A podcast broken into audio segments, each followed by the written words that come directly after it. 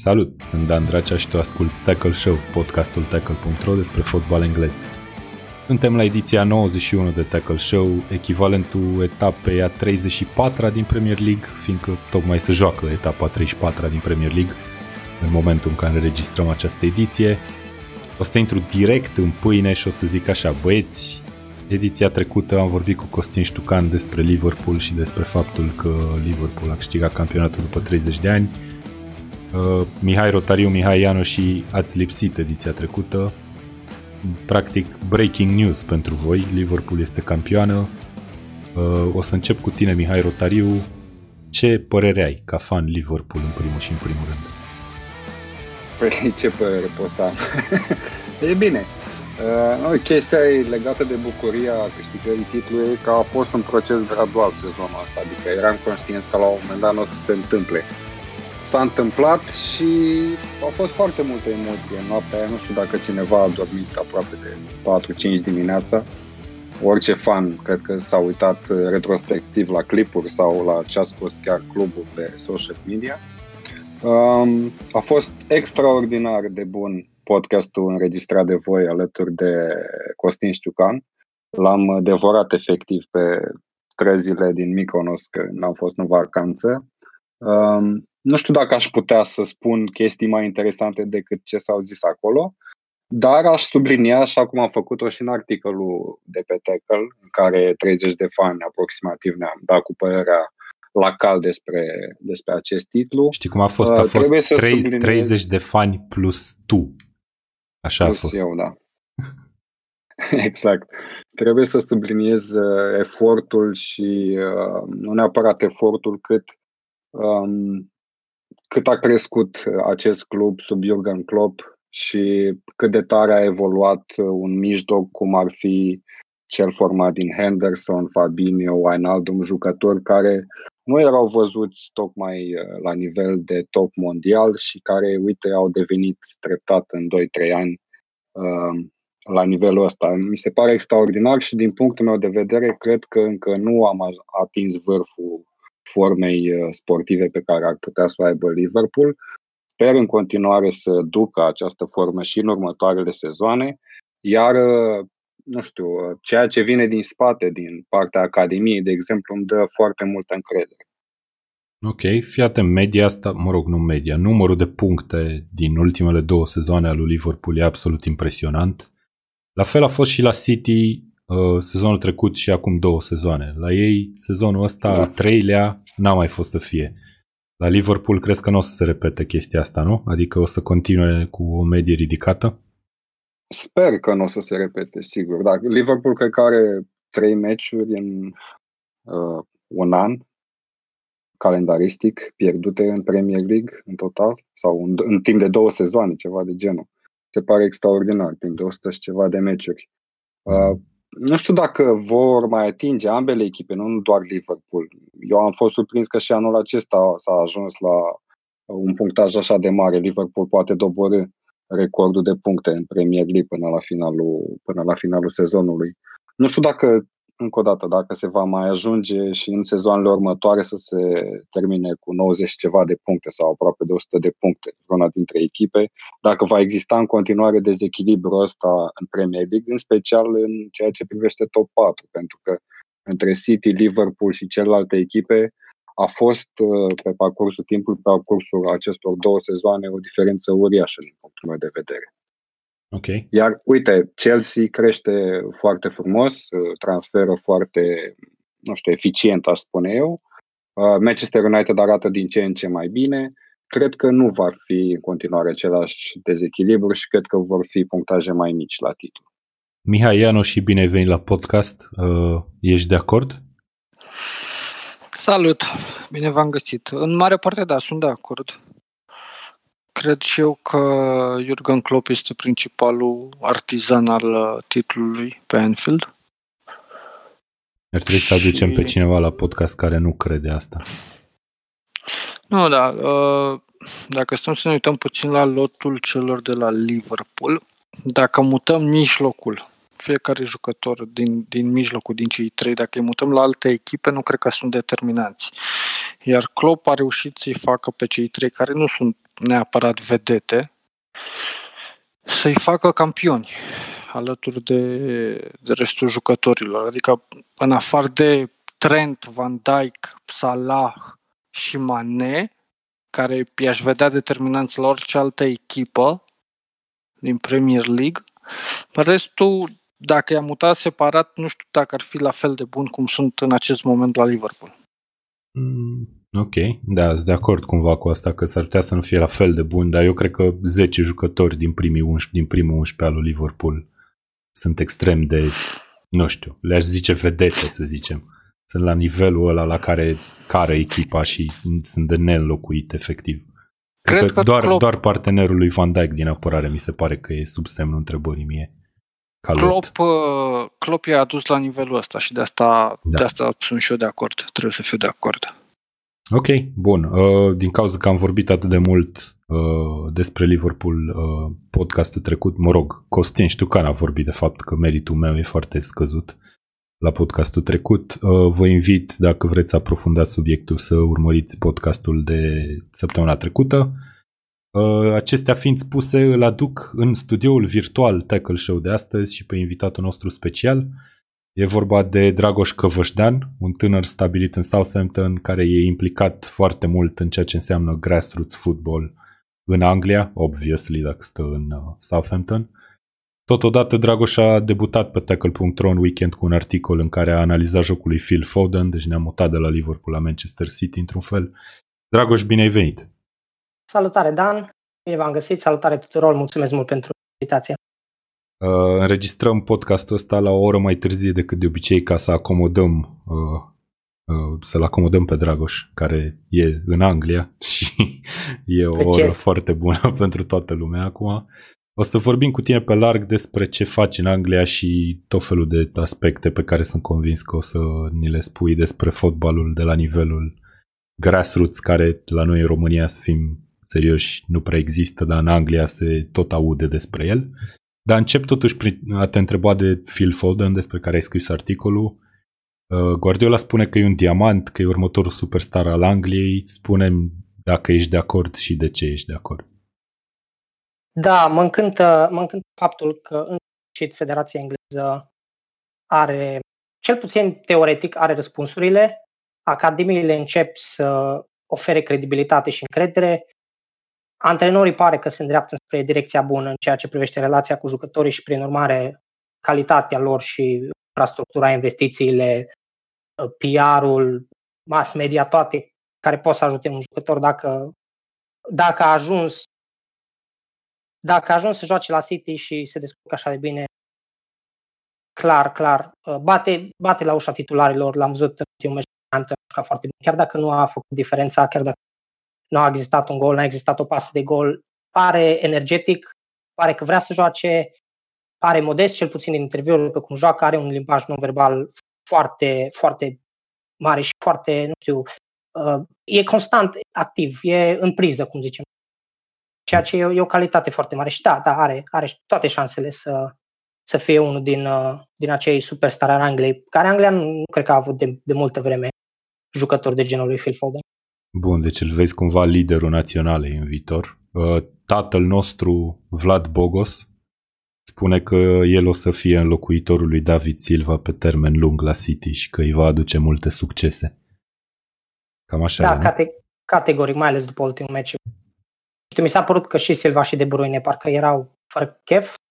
Um, știu că pare superficial să, să caracterizezi doi jucători în un meci de Premier League fără chef, dar ca și fan, m-am uitat ca și fan la meci și am tras concluzia că păreau fără chef. A venit Foden, a intrat în reci. Mie personal denotă o, o e, e implicat, e foarte implicat și își dorește. Conta. Dar acum nu știu dacă va fi liderul naționalei, pentru că sunt convins că vor mai veni din spate și, și poate portari buni. N-a avut Anglia portari buni de, de ceva vreme. Cine știe. Ok. Uh, bun, hai să vorbim puțin despre tine, puțin mai mult, cred. Majoritatea podcastului ăsta o să fie dedicat uh, un fel de Q&A cu tine, practic. Uh, experiența ta din Anglia este foarte interesantă. Uh, spune puțin cum ai ajuns în Anglia și ce faci exact acolo, în care e implicarea ta în acest fotbal englez? Am ajuns în 2014, uh, după ce am terminat liceul. Am aplicat la, la mai multe facultăți, am fost acceptat la toate, dar uh, oferta finală a fost cea de la în Southampton. Am acceptat, m-am mutat, uh, a fost în septembrie, pe la mijlocul lui septembrie 14.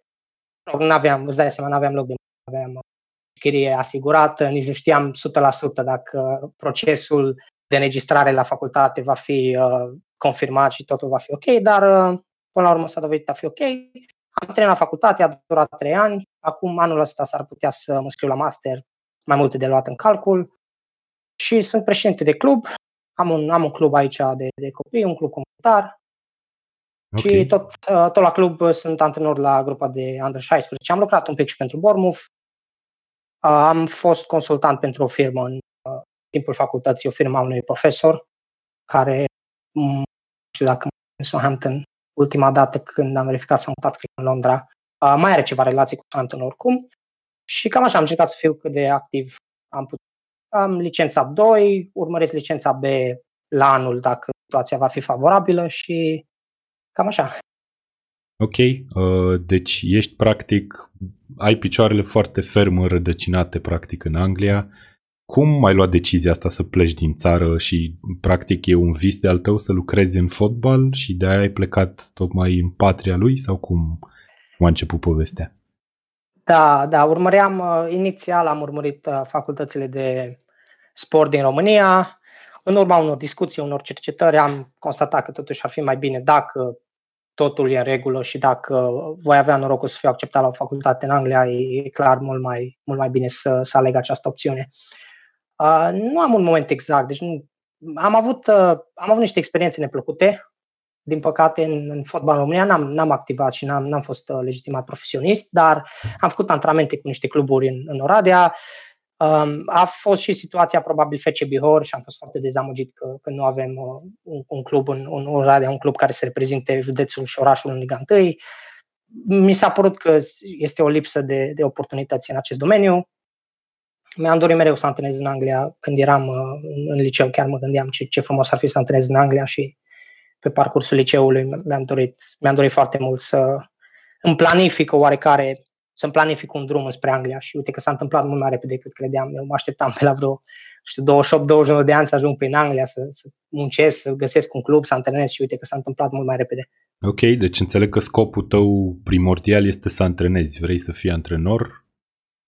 Da, sigur. Acum, uh, îți dai seama, e o ramură, uh, e o industrie foarte mare și are foarte multe ramuri. Uh, nu o să spun nu niciodată dacă voi obține mai multă experiență în poziții administrative și poate îmi va plăcea și nu voi spune nu unui, nu știu, post de uh, la o academie să fiu un director de academie sau un, un director pe, pe antrenori. Un, nu, nu cred că pot să spui nu.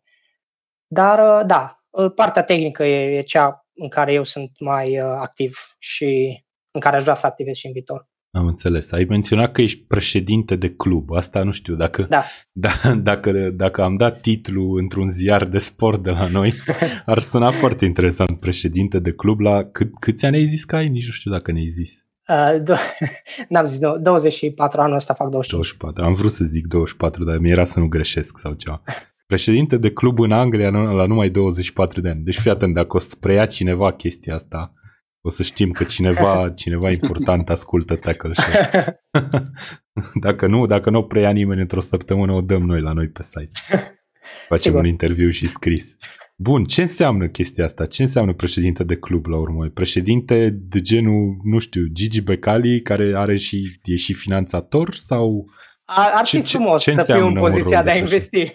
Așa, spune-ne tu. Um, mai, mai mult pe, cum, cum spuneam, de partea administrativă, am început să, prin acest rol am început să am foarte multe responsabilități în ceea ce privește uh, managementul, gestionarea unui club, practic, de la finanțe, la pe cine aduce antrenor, proces de recrutare, uh, găsești facilități, relații cu federația, relații cu Federația Națională Județeană, relații cu alte business-uri care pot să fie sponsori, parteneri, oameni care pot să ofere donații, um, cam, cam așa, cu părinții nu mai vorbesc. Deci, mm. o, într-adevăr, o, o fo- foarte mare parte din timp îți ia relația cu părinții și să te asiguri. Pentru că vorbim de copii, vorbim de vârste fragede și e foarte important să ai o relație bună cu părinții.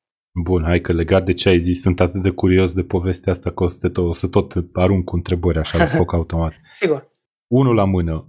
Cum ai ajuns să fii președinte? Era de un anunț în ziar, căutăm președinte la o echipă de copii? nu, um, fiind în club, am fost în club din 2000, sunt în club adică din 2015 și am fost antrenor, am ajuns manager la, la o echipă. Clubul a avut probleme foarte mari. Anul trecut, în februarie-martie, au început să au început să aibă, nu știu, să fie o situație foarte, foarte neplăcută. Uh-huh. Și aveam o discuție cu toți managerii, antrenorii, niște părinți, uh, câțiva sponsori și erau șanse foarte mari ca clubul să se desfințeze. Credem că m-am dus la ședință doritor să, să recomand pe cineva sau să mă implic cât de mult pot să găsesc pe cineva și am fost șocat. Chiar l-am întrebat pe fostul președinte dacă a fost o, o, o manevră, dar, dar nu. Am fost șocat să știu că în mijlocul ședinței am fost propus de cineva și toată lumea a spus da, da, da și m-a votat, am fost votat unanim. Ce chestie! Um, mi se pare incredibil. Și da, câți ani, aveai 24 de ani când s-a întâmplat asta sau a fost mai de anul, anul trecut, deci 23. Mamă, excelent. Am, okay. fost, da, am fost șocat pentru că pur și simplu chiar nu mă așteptam. Adică imaginează să mergi la o ședință la lucru și să te aștepți să se vorbească despre X, Y și Z și tu să ai o părere sau două și un maxim un argument și absolut toată discuția, toată ședința, toată organizația e îndreptată spre tine. Adică a fost foarte un șoc uh, plăcut, plăcut într-un fel. Foarte mișto. Uh, spune puțin despre club. Deci e un club de juniori, înțeleg, care bănuiesc are mai multe grupe de jucători sau de vârste sau ceva de genul ăsta. În ce fel de competiție a angrenat? Că din ce am înțeles, uh, nu e un club sau cum să zic, e un, uh, e un club care se axează numai pe juniori, corect? Nu are și da, o echipă da, de seniori. Sigur. Nu, nu. Ne-am gândit, dar ne-am gândit la o echipă de seniori, dar am zis că poate momentan ar fi mai bine să intrăm într-un parteneriat cu o echipă care deja e foarte bine uh, stabilită și foarte bine organizată în ceea ce privește fotbalul de seniori. Ar fi, adică dorim, dorim, cel puțin eu personal doresc foarte mult să pun accent pe copii și juniori și atunci uh, să, să știi că trebuie să investești timp și resurse și într-o echipă de seniori și într-una de juniori, să ai și uh, treburile tale personale pe lângă, e, e greu de gestionat și ai vrea, ai vrea eficiența, ai vrea productivitate și normal că vrei să să încerci să oprești orice barieră ar putea să apară. Mm-hmm. Ok, și spunem cum, cum, câte grupe de vârstă aveți? Avem, sau de la câți ani la câți ani aveți jucători? Avem, echipă de, avem o echipă de 8 ani, două echipe de under 8, de sub 8, da. două echipe de under 9, de sub 9, o echipă de under 10, de sub 10, una de sub 11, una de sub 13, una de sub 16. Cea Mamă, de sub deci 16 a mea. Deci aveți da, mul- mulți de jucători overall, așa. Da, în total la club avem momentan 110 jucători înregistrați, dar uh, cu toată situația asta se vor schimba treburile. Vor fi, sperăm noi mai mulți, dar uh, nu știu. E chiar o situație uh, inconfortabilă și nu, nu e cer, nimic nu e cer pentru, pentru nimeni, de fapt, noi. Ok. Uh, nici nu știu unde să duc discuția asta. Hai să o duc în zona de ești părinte de copil, uh, nu știu, în vârstă de 7-8 ani, să zicem, dacă ai zis Așa. ca underrate. Da. Și fiul tău, practic, uh, aveți numai băieți sau aveți și fete, ca să știu să vorbesc? Momentan doar băieți, am avut, uh, chiar eu am avut o fată în echipa cu 3 ani. Ok, deci și, când e să aveți fete, se joacă împreună, nu există vreo diferențiere. Da, până la, până la under 15, under 14, cred, trebuie să, trebuie să verific, nu știu exact. Mm-hmm, S-au asta. schimbat niște regulații aici. Asta e fain. Ok, uh, bun. Deci ești părinte de un băiat care vrea să ajungă să fie următorul Phil Foden, să zicem, sau următorul, da. nici nu știu cine e foarte popular în Southampton. Care e idolul? Nu, no, no, sta, stai liniștit că toată lumea se orientează spre Salah, da. spre Mane, spre... Deci nu, okay. spre... Uh, da, nu, n-ai... Uh, Bun, ce trebuie să facă, ce eforturi presupune din partea unui părinte chestia asta, să-și dea un copil la o echipă de juniori precum asta a voastră? Uh, surprinzător financiar nu cerem atât de mulți bani. Uh, vom începe de acum să, să cerem mai mult, pentru că și eu vreau să fac mai mult și susținerea, suportul meu fiind undeva sus, normal că va trebui și implicarea lor să fie mai sus. Uh, deci o implicare financiară undeva să fac o medie foarte rapid, cred că undeva la 400 de lire pe an, poți să ieși cu 400 de lire pe an. Wow, eu credeam că urma, urma să zici pe lună. Și nu mi s-ar fi părut enorm de mult. Depinde. Depinde dacă vrei să faci și individual. Sunt multe companii private, lucrez pentru una în, în timpul meu liber um, și care fac antrenamente separate, individual sau colectiv, dar mai private și se cere un pic mai mult, dar nu, nu nimic, nimic exagerat considerând uh, salariul mediu în, în Anglia. Nu e.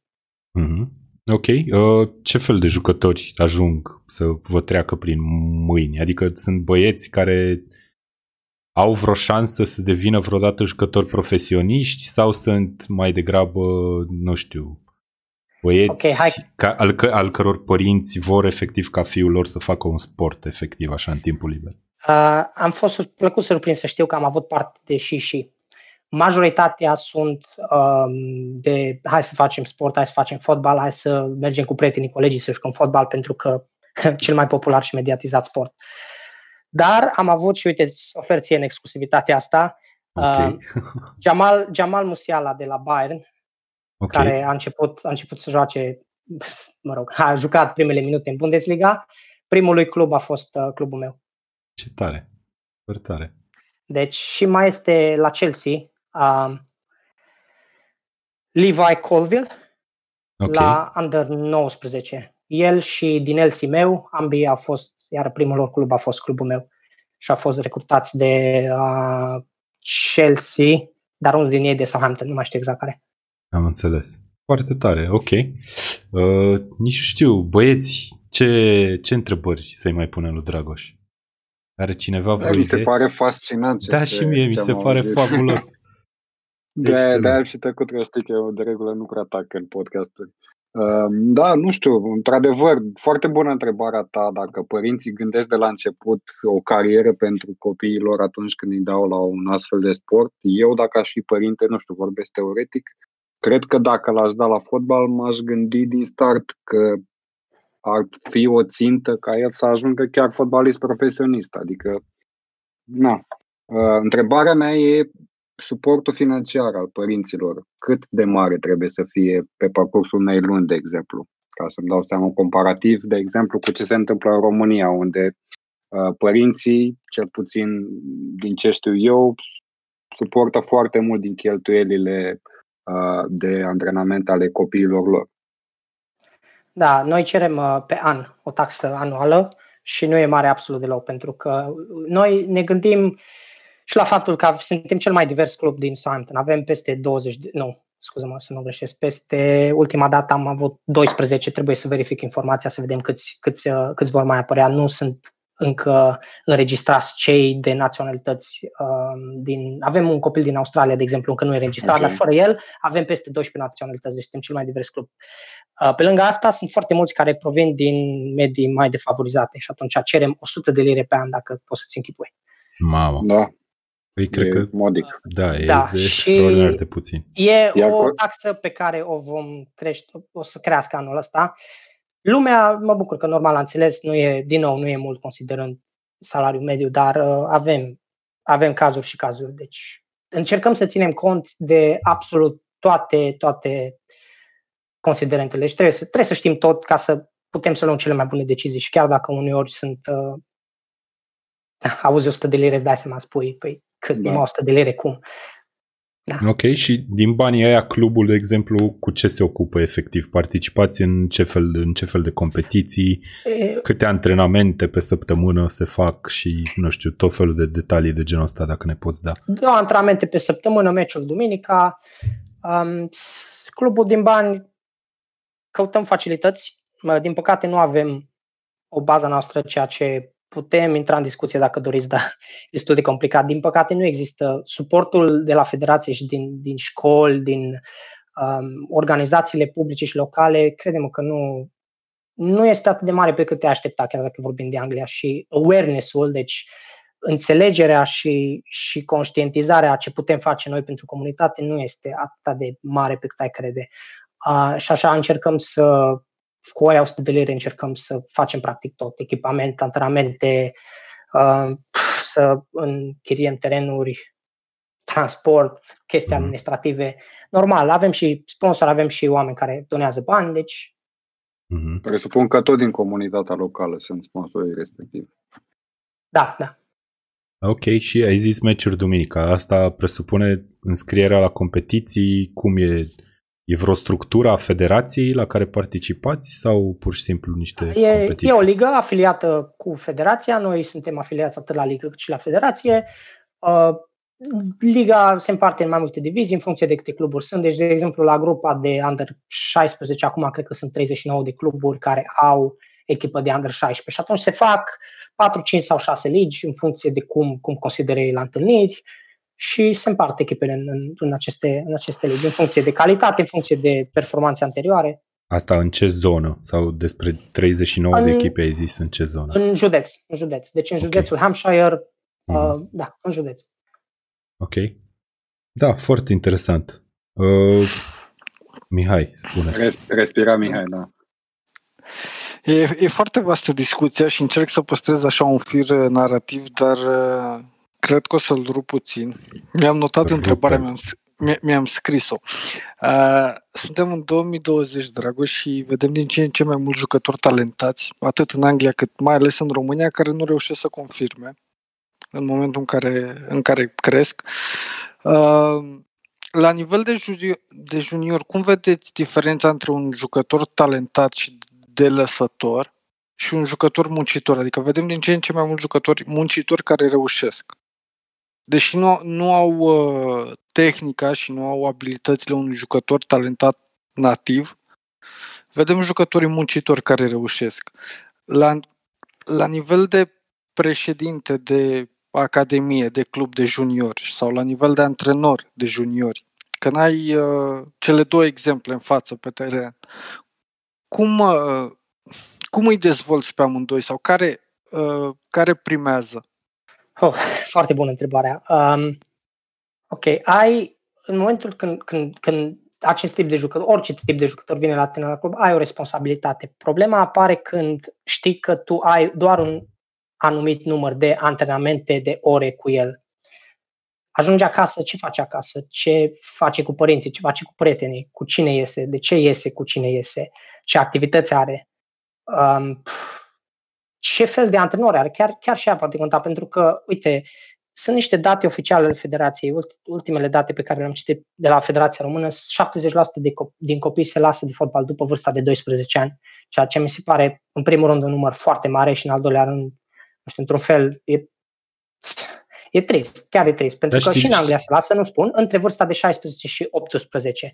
Dar aici apare uh, educația, apare din nou, apar părinții, apare această mentalitate de nu poate ajunge fotbalist pentru că doar 0,013 sau 0,018%, ambele statistici sunt, sunt cunoscute acum, că doar, doar atâția reușesc să ajungă profesioniști. Da, păi cred că asta e o mare problemă de fapt în Anglia pentru tinerii care vor să devină fotbaliști, că sunt atât de mulți și fotbalul la nivelul ăsta e atât de dezvoltat în Anglia față de România că noi nici nu ne dăm seama. Și din cauza că există o asemenea concurență, ajung în cel mai bun caz superstaruri la echipe din Europa, în cazul al doilea cel mai bun ajung să joace probabil prin League One și prin Championship. Și eventual sunt împrumutați chiar la echipe de ligi inferioare și în cazul mai puțin fericit se lasă de fotbal probabil, nu?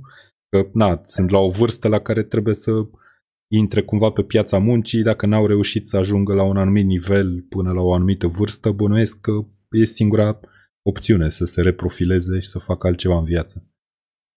Da, și nu știu, aici îmi pare mie că vine, vine genul ăsta de mentalitate de, și, și impun bariere singur câteodată am impresia, englez, mă refer la englez și la copiii și părinții englezi, pentru că se gândesc poate prea mult la Premier League, dar uite-te un pic la Van Dijk, de exemplu, pentru că dacă, dacă l-ar fi văzut cineva la Celtic, nu știu câte persoane ar fi zis, uh, uite pe Van Dijk, uh, unde va ajunge în 3 ani, 4 ani, 5 ani, o să vedeți voi, lasă că în Premier League o să fie el cel mai bun, știi? Și din păcate au, au această au această, și impun această barieră de nu poți să ajungi în Premier League, deci nu poți să ajungi în fotbalist, dar să nu uităm că și, și Belgia are un campionat interesant, cel puțin interesant, Olanda la fel, să nu mai vorbesc de Spania, Italia, care nu știu, mi se pare că ar trebui să-și lărgească un pic orizonturile. Ok, deci ce zici tu e că probabil mulți jucători sau prea mulți jucători, în opinia ta, ajung să se lase puțin prea devreme descurajați de ce văd în jur, de da, oportunități. Da, categoric. Eu mm. personal simt că îmi dezvolt tehnica acum antrenând și jucând fotbal așa de plăcere, 15 pe 5, 11 pe 11 rare ori și totuși am reușit să-mi dezvolt tehnica la 22 de ani. Acum vă dați seama că E, da, e, e amuzant, pentru că normal ai zice, da, da. Cum, cum ai 22 de ani și acum înveți, nu știu, să faci o schemă mai, mai, uh, mai eficientă sau mai productiv. Da, dar um, gândiți-vă un, un copil care are 16 ani și a făcut fotbal de 8 ani și se vede că a făcut fotbal de 8 ani și după aia se lasă. Păi, de ce nu încerci și altceva? De ce nu încerci să obții sfaturile unui intermediar, de exemplu? Chiar mă uitam pe lista intermediarilor uh, registrați la Federația Engleză, sunt foarte mulți. Și chiar am da, reușit eu să-i găsesc pe doi sau trei și să iau legătura cu ei. Acum, da, sigur, Mihai, zi. Da, apropo de, de ce ziceai de pregătirea tehnică, cât la sută din pregătirea copiilor este tactică și cât tehnică și cum îi stabilești, de exemplu, poziția unei în teren? Eu știu că atunci când eram copil, voiam mereu să joc atacant sau cel puțin mijlocaș ofensiv și presupun că fiecare vine cu o preferință, dar nu toți sunt potriviți pentru poziția respectivă. Da, sigur, întrebare grea, îți dai seama, Mihai. Contează grupa de vârstă despre care vorbim, pentru că o să da. pregătești tehnic, un copil de 8 ani îl pregătești tehnic diferit față de unul de 15. Um, dar, da, vin copiii și spun, eu vreau să fiu atacant și peste 2 ani îl vezi în poartă și apără extraordinar. Acum, ei, trebuie să, mai ales că sunt copii, îți dai seama că ei nu, ei nu prea înțeleg, ei vor ce vor și vor acum, știi? Și atunci trebuie să-i faci să înțeleagă, uite, ție îți place poziția asta, noi îți oferim asta și ca o paranteză acum, noi oricum le dăm șansă copiilor să joace pe mai mult de două sau trei poziții, deci îi, îi rotim foarte mult la toate grupele de vârstă, nu există nu există da, trebuie scuze, să, deci, da, categoric. Și atunci trebuie să explici. Da, trebuie să explici. Uite, știu că îți place aici, hai să te încercăm uh, mijlocaș central, de exemplu. E pe un copil de 16 ani, te-am încercat atacant tot anul, hai să te joc pe stânga, știi? Și observă că poate la vârsta aia deja are un, un, un proces cognitiv mai bine dezvoltat, observă că îi merge mai bine, da. poate schimbă uh, preferințele. Dar, uh, da, e, e greu, e complicat și depinde. E, da. Auzi, jucătorii, sau mă rog, jucători, nici nu știu dacă să le zic jucători sau copii. Copiii la vârsta asta, dacă îi schimbi pe posturi sau dacă au o mentalitate de asta de, băi, eu știu că idolul meu e atacant, vreau și eu să fiu atacant, cum poți să convingi un copil că e posibil să fie mai bun, mai eficient și mai productiv și poate chiar să-i placă mai mult un alt post? Cum poți să faci chestia asta ca antrenor? Că bănuiesc că e foarte greu să îi dai de înțeles și să îi explici că lucrurile pot fi altfel față de cum își imaginează el. Um, e un foarte mare ajutor dacă au deja încredere în tine. Dacă tu ai prezentat credibilitate și încredere la începutul relației cu ei, deja i-ai câștigat. Klopp, de exemplu, la Liverpool a prezentat încredere și credibilitate și dacă le spune jucătorilor că trebuie să se lase de fotbal și să facă doar în not următorii trei ani, asta vor face. Vor merge doar la not, pentru că așa zice domnul Klopp. Um, Bine, exagerez, desigur, dar... Da, mă, fii în atent, că... Mihai Rotariu, scuză că te întrerup. Da, da, Îți sigur. dai seama ce bun ar fi Van Dijk la not? Da, nu știu cât de rapid ar fi, dar eu zic că ar fi foarte rapid, că e mare, are piciorul mare, probabil. Da, da, da. Are spatele foarte bine făcut. E, eu zic că e ce trebuie Sunt pentru vreo câțiva. E și Matip, cred că ar fi bun.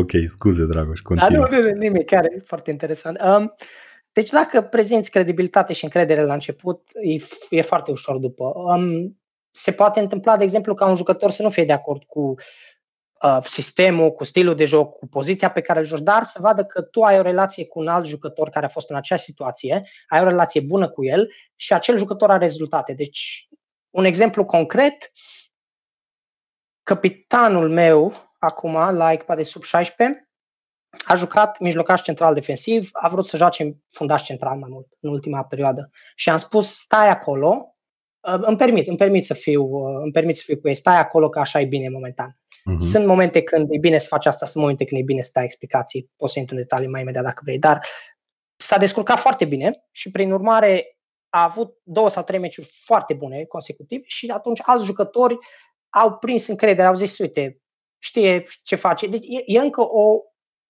constatare, o conștientizare și o, o confirmare a faptului că știi ce faci. Da. Și când jucătorul zice ăsta știe ce face, orice îmi zice trebuie să, trebuie să execut. E foarte important analiza, performanța analizei și discuțiile cu jucătorii. Eu pot să-i arăt, sunt meciuri pe care, și antrenamentele le filmăm, de fapt, cam toate, și sunt meciuri pe care le filmăm și mă duc cu ei în, în clasă și le arăt, uitați, aici situația X, Y, Z și pun întrebări, e interactiv și le place să, să fie implicați. Deci nu, nu ai un sistem, uh, nu ai un sistem draconic și nu ai un sistem uh, dictatorial. Le ofer șansa de a vorbi pentru că suntem în 2020, ei au oricum canale, au platforme cu conținut, se uită peste tot și au părere la orice. Da, Așa foarte interesant. Trebuie, să le, oferi, trebuie mi, să le oferi șansa. Mi se pare o abordare foarte bună. Care Sper că se spune la întrebare, nu știu, am uitat să spun de la început, eu vorbesc cam mult și nu, e, e foarte bine. am tendința să trec de la un subiect la altul foarte ușor, așa că te rog să mă opresc și să, da, nu, stai să liniștit. cum, cum dorești discuția. Stai liniștit că e foarte bine. Mai am o curiozitate. Uh, crezi că o să vedem mai mai puține transferuri uh, de tineri jucători din țări precum Franța și o să vedem mai mulți tineri uh, nativi din, din Anglia, da, crescuți, uh, crescuți în Anglia și în România, adică exemplu se poate muta, adică o să vedem mai, mai puțini jucători străini venind în campionat, adică e și mai profitabil. Ce, cu, cu ce e mai profitabil? Să crești un, un, un copil la tine în academie și să riști să, la, să ajungă la maturitate și să nu fie ce trebuie sau să iei un jucător la 20 de ani din, din Franța pe care l-ai văzut jucând la un alt nivel. Adică cum, cum vezi lucrul ăsta? Fuh, din nou foarte complicat, dar eu sper să văd mult mai mulți jucători uh, uh, crescuți în, în Academie. Chiar eram curios că a vorbit și Mihai uh, de, de jucătorii tineri de la Liverpool, de la Academie. Sunt foarte curios de Harvey Elliott și de Curtis Jones la anul. Sper să prindă meciuri în prima echipă. Chiar de la început, chiar în, în acea febră a campionatului, la început, competiție, da, știu că primul 11 este foarte bun, știu că echipa a mers foarte bine, știu că cerințele lui Klopp sunt mari, dar chiar a spera să văd pe ei și gândește un pic, dacă Chelsea face asta și face bine, City face asta și face bine, Liverpool face asta și face bine și alte echipe, teoretic cel puțin, ar trebui să, să urmeze acest... Uh, uh acum, nu știu, și cu Brexit-ul trebuie să te gândești. Probabil din punct de vedere da. administrativ, lucrurile vor fi mai ușoare dacă îți aduci jucătorii din Academie. Da, La fel și cu, că... și cu vânzarea, și cu vânzarea va fi, adică Premier League-ul mereu va fi, dacă vrei să cumperi pe cineva din Premier League, trebuie să scoți bani, clar. Deci mereu va fi profitabil să-ți creezi jucători, dar întrebarea fi dacă ai dori să-i vinzi, adică l-ai vinde pe Arnold acum de la Liverpool doar ca să faci bani? Nu știu, cam greu de, Depinde... Caz, mai ales în condițiile Brexitului, asta e clar. Cred că vor fi condiții mult mai, uh, mult mai grele pentru, în ceea ce privește recrutarea de jucători din străinătate și cred că limita de jucători străini pe care poți să îi ai în lot uh, va scădea și ea. Atunci cred că banii se vor duce majoritatea, majoritatea timpului către academii sau cel puțin așa ar trebui să fie. Da, și crede-mă că nu, cel puțin, uite, să luăm exemplu, Arsenal, o echipă ca Arsenal are nevoie undeva la 4 milioane de euro pe an întreținerea Academiei, ceea ce mie nu mi se pare mult pentru un club de calibrul lui mm. Arsenal. Are o Academie de 100.000 de metri pătrați, dacă nu mă șel, ultima dată când am verificat atâta era. Uh, deci ar intra și o redacție, ar intra și o redacție tackle.ro acolo. O căbănuță mică. Uite, uite, data viitoare când, când dacă o să mai trec pe la Bournemouth sau Southampton și o să jucăm prin Londra, le, le fac o vizită și le propun.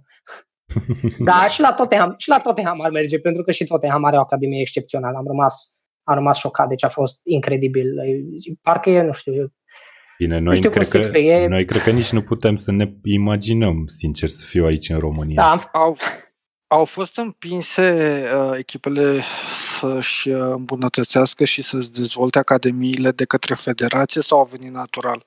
Uh, nu, a venit natural. Federația... Deci, profesionalismul da. uh, a dictat. Da, da, categoric, nu, nu se pune problema. Și, din nou, investițiile astea anuale, când, când te uiți așa la ele, nu, nu sunt foarte mari. Chiar nu sunt mari pentru un club ca Arsenal și pentru vânzările pe care banii pe care iau și pe care îi generează anual. Uh, dar federația, adică, acad- uite, Tottenham, de exemplu, e o academie de categoria A. Academiile sunt, uh, de categoria 1, pardon. Academiile sunt împărțite pe categorii 1, 2 și 3 în funcție de facilități, de uh, resurse, de angajați uh, și așa mai departe. Tottenham era deja Academie de categoria 1, deci nu uh, ce mai conta dacă, știi? Mhm. Da, adică au, au obținut cea mai mare uh, acreditare, ce să mai chinui? No, eu tot fac paralela cu ce se întâmplă în campionatul nostru și vedem, uh, în afară de viitorul care e deja singurul caz pe care putem să-l dăm exemplu. Vedem foarte multe cazuri, uite, uh, Dinamo la ultimul meci uh, e regula cu jucători de under pe teren, mm-hmm. l-a scos în secunda, nu mai știu, 70. 50 parcă, în primul minut, da, cred. În da. primul minut sau în primele două minute a scos copilul de pe teren ca să uh, introducă un, uh, un jucător cu experiență și stăteam să mă gândesc cât de mult uh, cât de mult suntem în spate dacă încă se întâmplă lucruri de genul. Da, nu știu, chiar nu știu cum să comentez situația. Adică eu, ca jucător, să știu că mi se întâmplă asta, e, nu știu.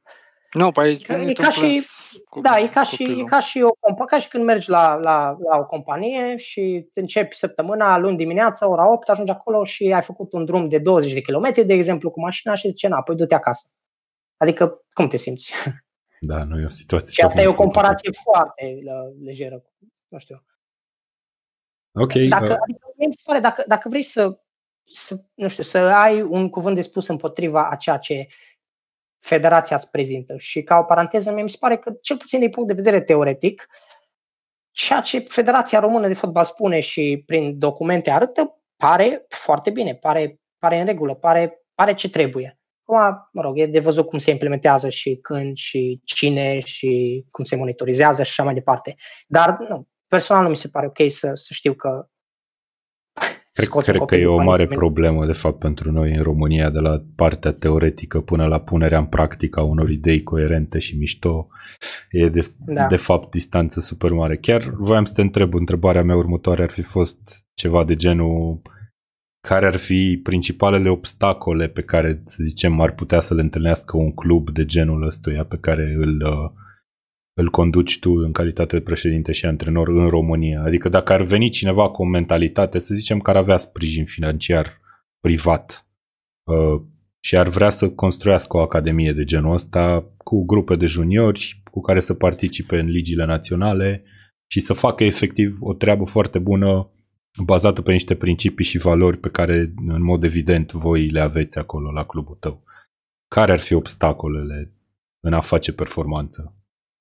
E, nu e nimic nou sau nu e nimic ce nu s-a mai auzit, din păcate, și chiar mă doare să spun, crede-mă, uh, mentalitatea. Adică acea mentalitate care te face să întrebi a cui ești tu, uh, ești fată, ce știi tu de fotbal sau uh, unde ai jucat fotbal. Știi? Adică încă contează și asta, asta e o problemă globală asta cu, cu uh, să fi jucat fotbal înainte.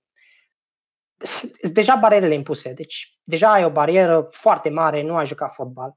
Da, e, e greu să intri într-un vestiar. Uite, de exemplu, la Liverpool, când Steven Gerrard a fost în Academie, e, e foarte util să știi că e Steven Gerrard, intri în Academie, intri în vestiar și ai deja, ce spuneam înainte, foarte important, cuvânt cheie, credibilitate. Adică intri în vestiar și Steven Gerrard nu trebuie să spui nimic, nu trebuie să te prezinți, jucătorii te ascultă și sunt foarte motivați. Dar, uh, nu știu, e, e trist să știi că e, asta, asta e cea mai mare barieră, ca să spun scurt la mhm. întrebare. E unde ai jucat fotbal? Adică trebuie să fii jucat fotbal înainte.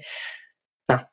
Bun, hai că fac o trecere foarte mișto spre subiectul următor de discuție. Uh, o să vorbim puțin despre lupta pentru locul 3 din Premier League. Bănuiesc că urmărești Premier League destul de, de aproape, da, nu? Sigur. Uh, da ce vreau să te întreb legat de credibilitate e cum crezi că a fost sosirea lui Lampard la un club ca Chelsea? Am citit, de exemplu, de curând scria colegul nostru de branșă, Călin Mateș, că plecarea lui David Luiz se datorează more or less faptului că nu s-a conformat celor spuse de Lampard și cumva nu i-a acordat respectul pe care poate îl merita prin poziția lui de manager din cauza că au jucat împreună fotbal și așa mai departe. cum, cum vezi situația de la, de la un club ca Chelsea, care a adus un manager tânăr, venit după un sezon în Championship? Cât de greu da, le e jucătorilor să îl perceapă ca manager și nu ca un prieten sau fost coleg? Mm, să știi că nu ar fi neapărat, e discutabil, dar nu ar fi neapărat o problemă dacă te-ar privi ca prieten sau, sau coleg. Practic ești coleg, că lucrați amândoi sub aceeași companie, aveți contract la aceeași firmă, practic, și sunteți colegi deja. Acum că el are o poziție normal deasupra ta în, în uh, organigramă, dacă ceea ce s-a întâmplat cu David Luiz, într-adevăr, așa și probabil că așa e, e un mesaj transmis uh, clubului și jucătorilor. Dacă nu, dacă nu ai escaladat nimic de acolo, e un mesaj transmis foarte bine și mesajul s-a înțeles. Dacă nu te conformezi cu ceea ce vrea și spune antrenorul și ce idee are, da, poți alege alt drum.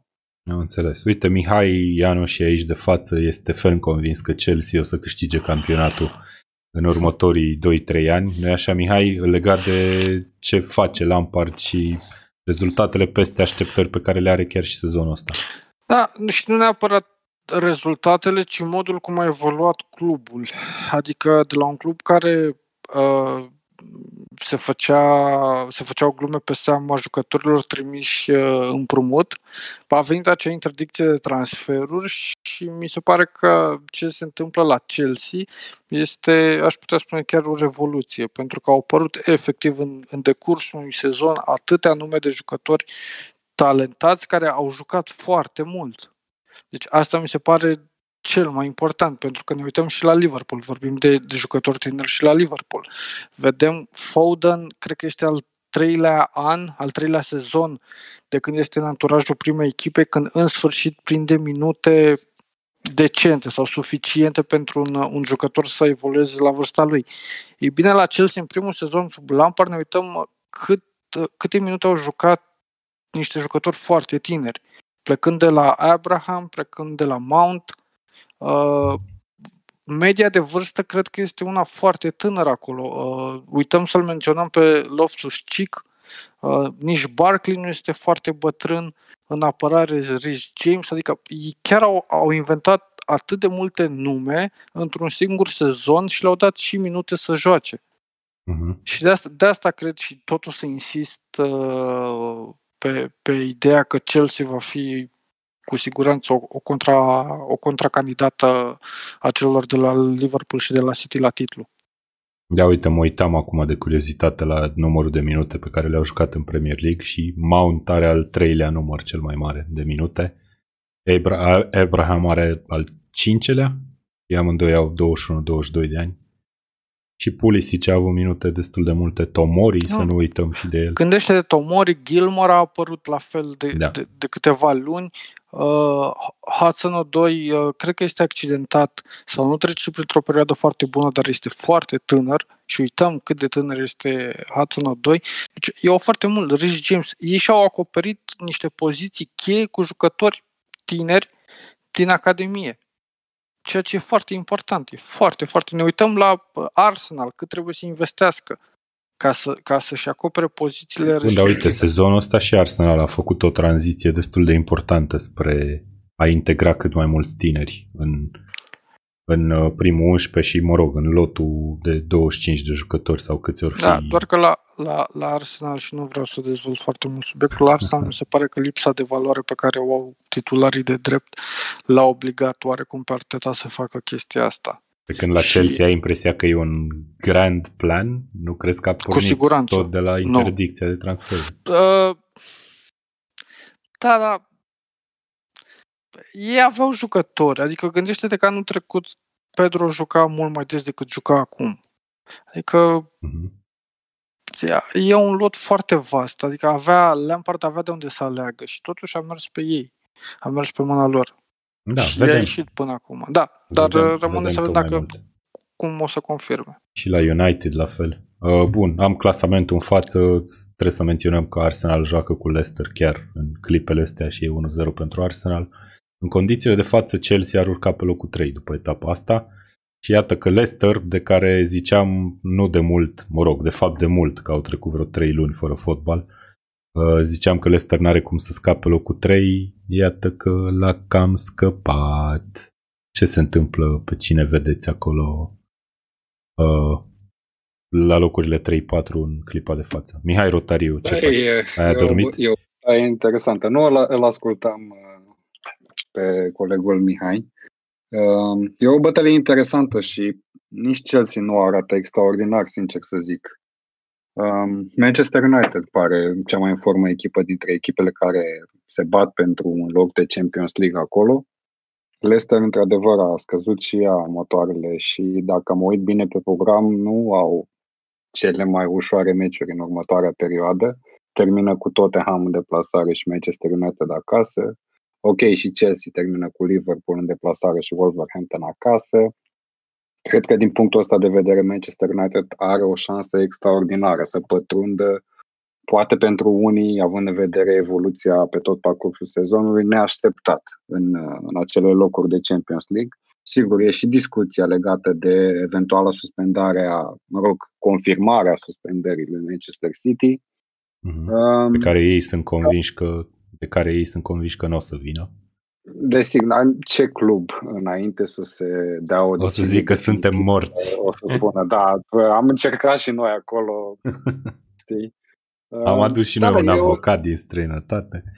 E o situație ciudată pentru că, într-adevăr, Leicester părea că la un moment dat se bate cu City la locul 2, Da. dacă ține minte. Și uite că nu au arătat deloc bine după revenire, abia au câștigat etapa trecută.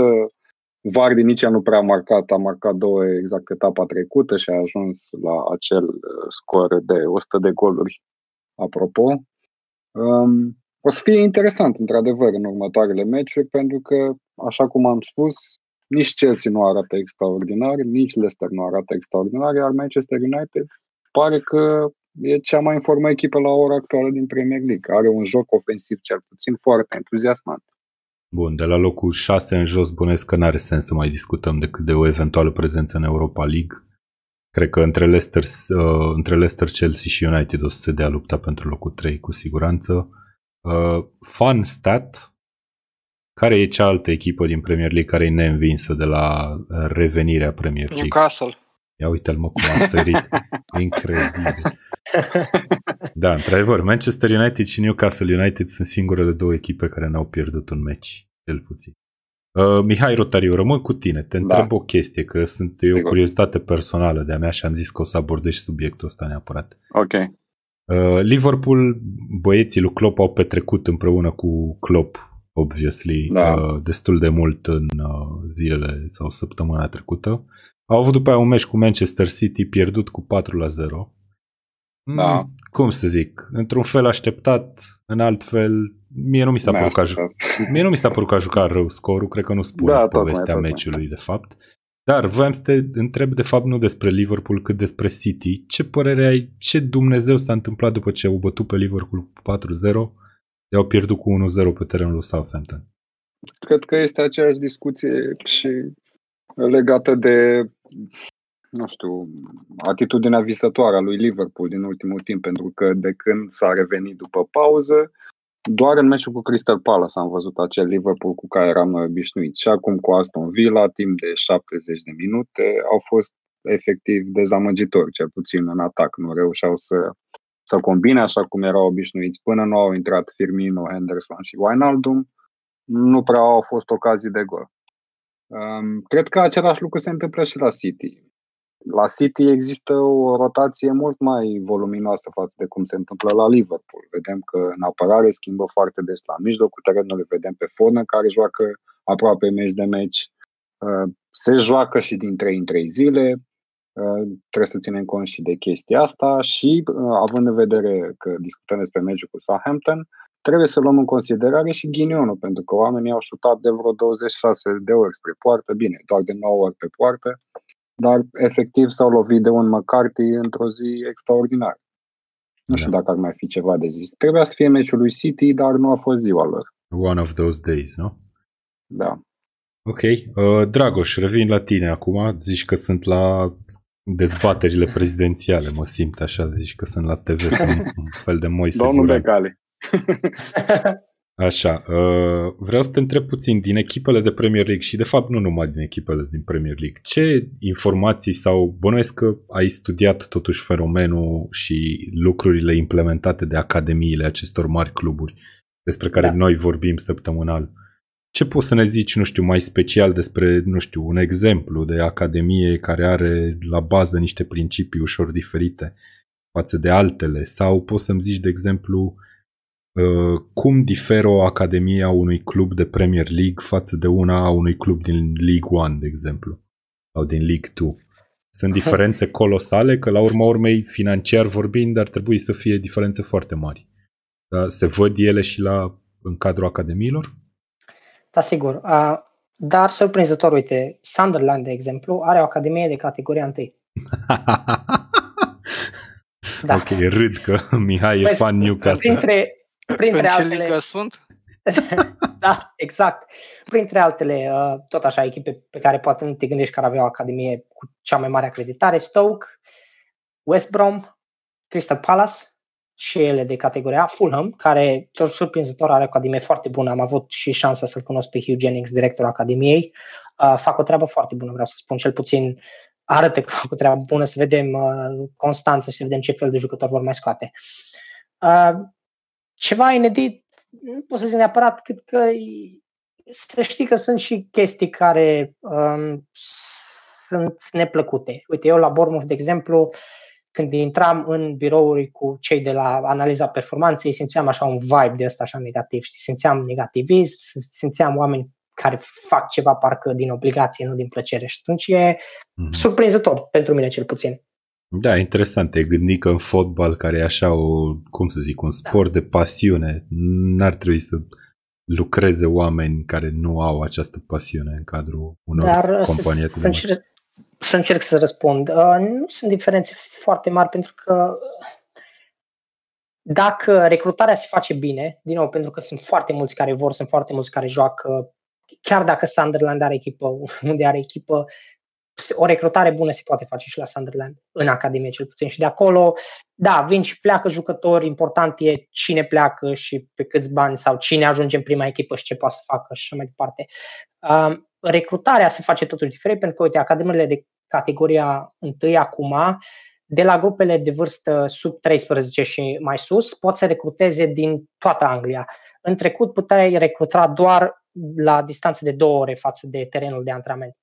Deci, mm, o echipă din Londra cam greu să recruteze din Manchester, știi, dar uh, acum pentru a oferi șansa celor care, uite, de exemplu, un băiat din Norwich, dacă uh, ar avea șansa să joace la, nu știu, Southampton poate la prima echipă prin, prin, prin uh, ce oferă Academia și s-ar duce, poate acum. Um, e o competiție foarte mare, deci e, e foarte greu, foarte greu de spus, dar dacă recrutarea se face bine, să știi că nu ar trebui să fie așa mari diferențe. Vor fi diferențe doar la cei 1-2 foarte buni care da, uh-huh. ajung uh, normal la echipele cele mai bune și care pot să ofere cel mai mult.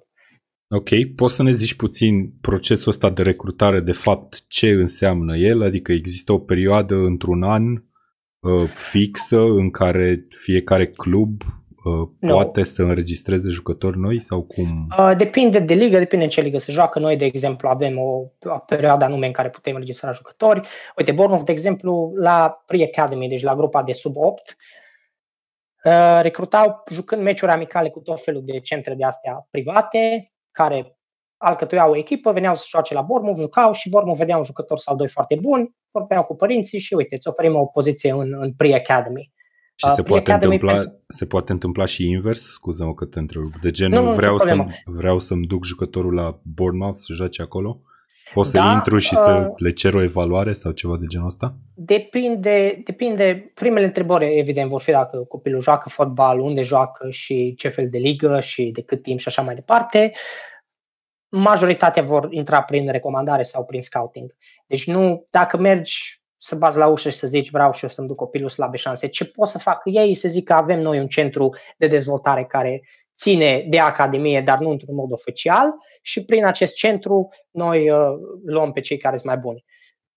Altă, right. altă variantă poate să fie after school cluburile care merg foarte bine aici. Deci să zici că sunt Saints Foundation, de exemplu, Southampton are, are acest Saints Foundation care exact asta face. Merge la școli sau oferă antrenamente, oferă diverse activități de after school clubs. Deci copiii care termină școala pe la ora 2, 3 și știu când termină, uh, vine Southampton și ok, hai să facem activitatea cu tare și cu tare, părinții îi vor ridica de la școală pe la ora 5 pentru că job și așa Southampton are uh, monopol practic, nu, nu există competiție serioasă, Portsmouth nu prea îi oferă competiție serioasă, Bournemouth ce, ce încearcă să-i ofere și atunci, uite, Southampton are procesul de recrutare asigurat.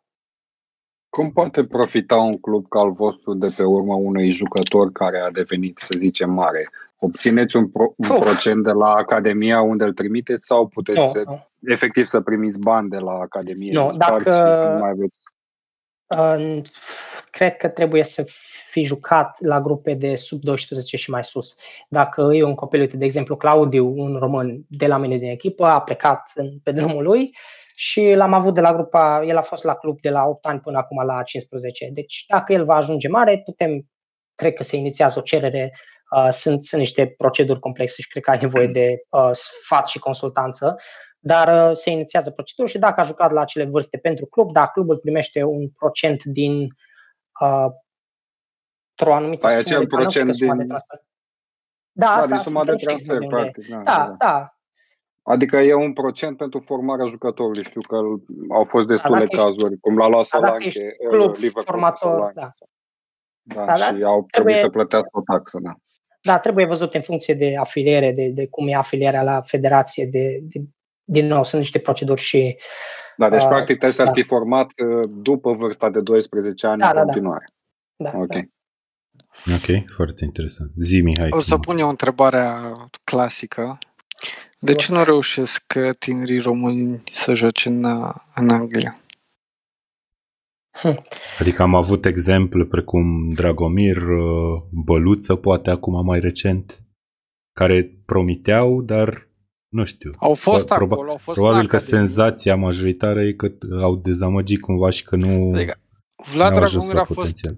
dacă nu mă înșel, capitan la Under la Arsenal. Era Da, capitan la Under 21, dacă nu mă, nu mă înșel.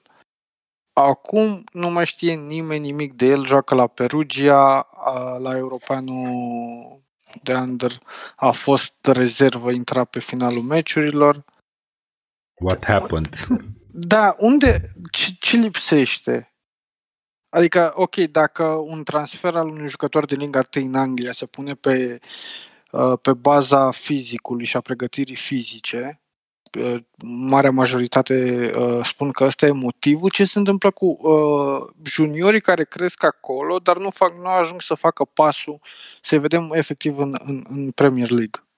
Adică de la Gardoș, care a da. fost ultimul jucător pe care îl vedeam cât de cât constant în Premier League, nu, nu, nu avem nimic uh, în apropiere. Sper să nu te dezamăgesc dacă o să fie foarte simplu. Cred că trebuie să joc cartea asta. E un joc al numerelor. Că ne place, că nu ne place. Mie personal nu-mi place, dar trebuie să uneori să mă adaptez, alteori să înțeleg, alteori să încerc să profit de asta. E un joc al numerelor. Sunt alții mai buni. Băi, Competitivitatea ar trebui să ducă la progres. Dacă, dacă în, acel, inva- în acel mediu înconjurător competitivitatea nu duce la progres, duce la altceva. da, stagnare. La transferuri în altă parte, regres, uh, în cel mai bun caz poate stagnare, dar cât de mult poți să stai la Arsenal dacă nu faci treabă? Nu, e foarte, e Exact, foarte da. important să, să se primească astfel de răspunsuri. Pentru că, de obicei, când sunt întrebați impresarii sau antrenorii, uh, vin cu răspunsuri foarte politicoase, că, vezi, domne, suntem români, că nu s-a adaptat tactica. Păi nu tocmai făceam că nu sunt care. prea politicoase. Asta de nu fapt. sunt Sunt politicoase. cumva agresive, așa, adică... Arătăm cu degetul Băi, tot noi timpul puteam, către Asta- antrenor noi sau- puteam, da, dar da, nu au da, vrut da. alții sau nu au vrut... Nu, politicoase oarecum pentru noi, știi, că îți pică bine să știi că, de fapt, uh, jucătorul nu s-a n-a putut fizic, dar nu că n-a fost efectiv destul de bun sau că n-a muncit destul de mult. Și, bine, când, când încerci să deconstruiești toată, toată această problemă și te uiți că da, este o diferență despre cum sunt pregătiți fizic jucătorii români și cum sunt pregătiți jucătorii englezi. Uite, putem intra și în exemplu. Pot să zic, știu de, sau am văzut pe cineva care am, am auzit de cineva, pardon, care a fost luat de la echipă de under 16 din România la prima echipă și n-a jucat. Păi, de ce îl iei sau de la under 17 la prima echipă și nu joacă. De ce îl iei numai să facă antrenamente cu prima echipă? Trebuie să joace, trebuie să aibă minute, trebuie să îi înregistrezi, să-i filmeze antrenamentele și meciurile, lucru care nu se prea întâmplă în România și să mergi să-i arăți. Uite, asta aici s-a întâmplat așa, trebuia să se întâmple invers. Aici uh, ai jucat bine pentru că, n-ai jucat bine pentru că. Altfel, uite, dacă nu filmezi antrenamentele la copii, de exemplu, eu ca antrenor pot să zic fundașului meu central, nu ai jucat bine azi, punct. Și eu ca fundaș central, dacă am un pic de inteligență, dacă am un pic de, uh, dacă sunt deștept, dacă sunt un cultivar, nu știu, nu știu cum să spun, sunt citit, habar n-am, am, pot să port o discuție bine cu, cu, cu argumente. Eu vreau să știu, eu vreau să știu de ce n-am jucat bine și trebuie să le prezinți cu detalii, cu, cu facts, trebuie să le prezinți ce și de ce și cum. Uh-huh. Uh, din nou, uh, cred că o ducem în, alt, în, în, altă, în altă zonă, dar uh, da, nu știu. Da, nu no, autocritica este esențială din punctul meu de vedere pentru un da, jucător, da, iar noi de multe ori, pentru jucătorii din România, îi ferim de chestia asta. Așa cum ai spus, nu filmăm antrenamente, nu avem statistici pe care să le arătăm să le demonstrăm că anumite chestii trebuie să se schimbe și așa mai departe. Uite, da. nu zic, și eu am pățit, din, din păcate, mi s-a întâmplat și mie să fiu uh, discriminat aici. Oficial, neoficial, cum vrei tu să spui.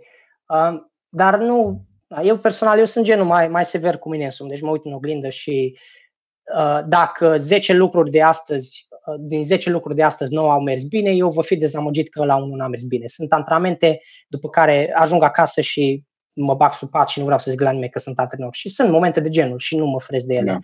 Dar uh, nu place totuși să știu că există această diferență și, cum a spus și voi, arătăm cu degetul și găsim scuze, pentru că nu, așa nu, o să, nu se va întâmpla nimic niciodată, evident. Adică cât, cât de des, cât de mult, în timp ce alții progresează, revenind din nou la competiție și la cum competiția duce la progres, dacă cel din, de lângă tine, care este în competiție cu tine, nu va arăta cu degetul și poate va arăta cu degetul când se uită în oglindă, va ajunge mai bun.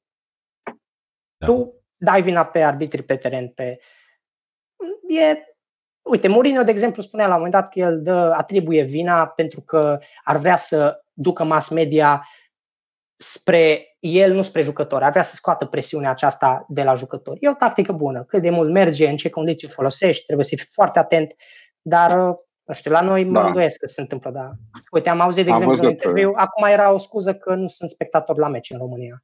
Și asta poate fi de, în, în, de favoarea performanței. Și e un pic, nu știu, adică chiar nu putem găsi alt motiv pentru care nu am da, scos un rezultat pozitiv. Păr, clar. Uh-huh. E trasă de păr da. asta foarte mult. Bun, uh, Dragoș, îți mulțumim foarte mult pentru toate răspunsurile pe care ne-ai dat și pentru prezență. Mi se pare foarte, foarte interesant uh, perspectiva pe care o aduci. Mulțumesc și pentru invitație. Sper că nu am... Uh... absolut convins din răspunsurile tale că faci o treabă foarte a, mișto A trecut acolo. o oră? A trecut o oră, da. Dar mai avem puțin, mai avem 10 minute. Hai, încă 10 minute. Uh, voiam să menționez că clubul pentru care lucrez e, se numește Southampton City Central Youth Football Club, da? Corect? Da, da.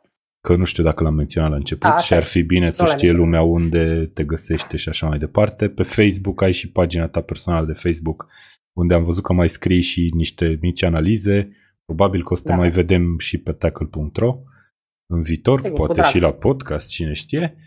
Uh, și cred că Mihai Ianoși a pregătit o ultimă întrebare pentru tine, dacă nu mă înșel, legat de jucătorii din Anglia, nu știu dacă din Anglia vrea să știe, da, tinerii sau... pe care să-i urmărim în viitor. Zi, Mihai.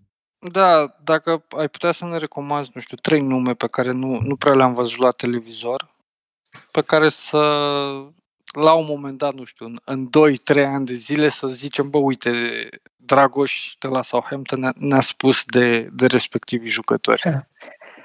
Uh, uite, eu sper românul meu, Claudiu Ghinea, uh, are 16 ani va face curând și eu sper să-l văd în 3-4 ani. E băiat foarte muncitor.